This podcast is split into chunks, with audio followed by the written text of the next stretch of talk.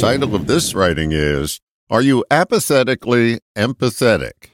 The question almost seems like a contradiction in terms. Apathetic, don't care. Empathetic, feeling another's pain.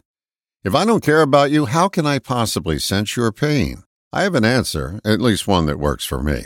I believe we all do sense one another's pain, but some of us unconsciously block the sensation to avoid the pain. We who block have been conditioned to do so. So if I don't sense your pain, the conclusion you may come to about me is that I don't care enough about you. That's not even close to the truth. I believe that many of us have been conditioned not to care, but that doesn't mean the capacity isn't there. The baby boomers have been conditioned to be the me generation. One of the best selling books of the 70s underscores my assertion looking out for number one. So, to care about me, I can't care about you seems to be the misperception we are under.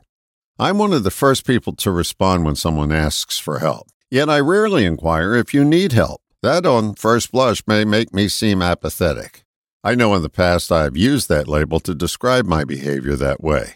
Yet, when I offer help and receive a heartfelt thank you, I rarely, if ever, take the message inside and feel it.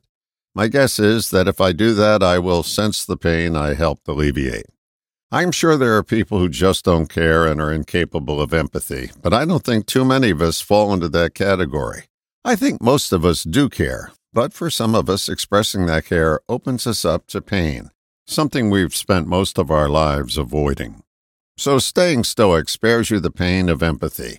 It's probably a useful pattern to have if you're an emergency room doctor, but outside of that, it has you come off as uncaring and unfeeling.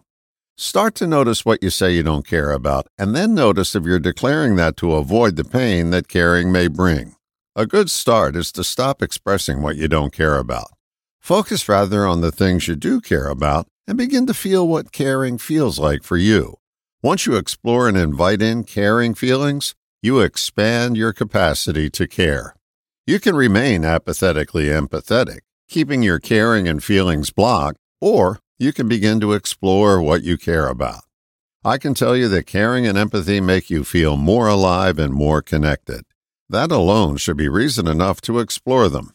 Have the courage to declare what you care about and open yourself up to what others are feeling. It's an elixir that makes you feel more alive, and it's one that money can't buy. All the best, John.